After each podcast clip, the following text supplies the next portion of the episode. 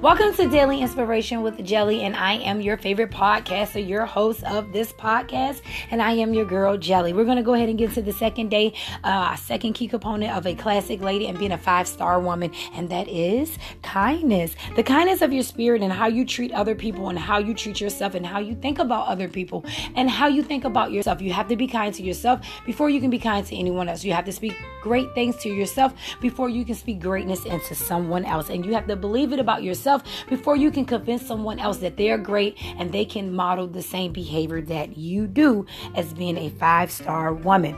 If you want to have the kind of heart that is kind and genuine and sensitive enough to show other people empathy, make sure that you understand that being kind is not a weakness because a five star woman has a maturity of understanding that being kind doesn't make you weak because being kind is a strong influence that helps other people people. You being kind to someone, you just don't know what type of effect it has on someone. You know how you feel when someone is mean to you, when someone say bad things about you and you hear it. You know the effect that it have on you, the negative effect and how it make you feel.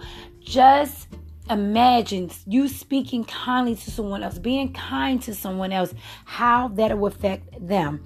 Make sure that you always remember, as a five star woman, that you use your influence in a positive way to help other people. It will take you so far in life. So remember, our second key component is being kind to other people. But don't forget to be kind to yourself first. Okay, guys, I thank you for tuning in to Daily Inspiration with Jelly podcast. I want you to meet me here tomorrow at 1:30 p.m. so we can get into our third key component, and I'm going ahead and just give you the component now. Honesty.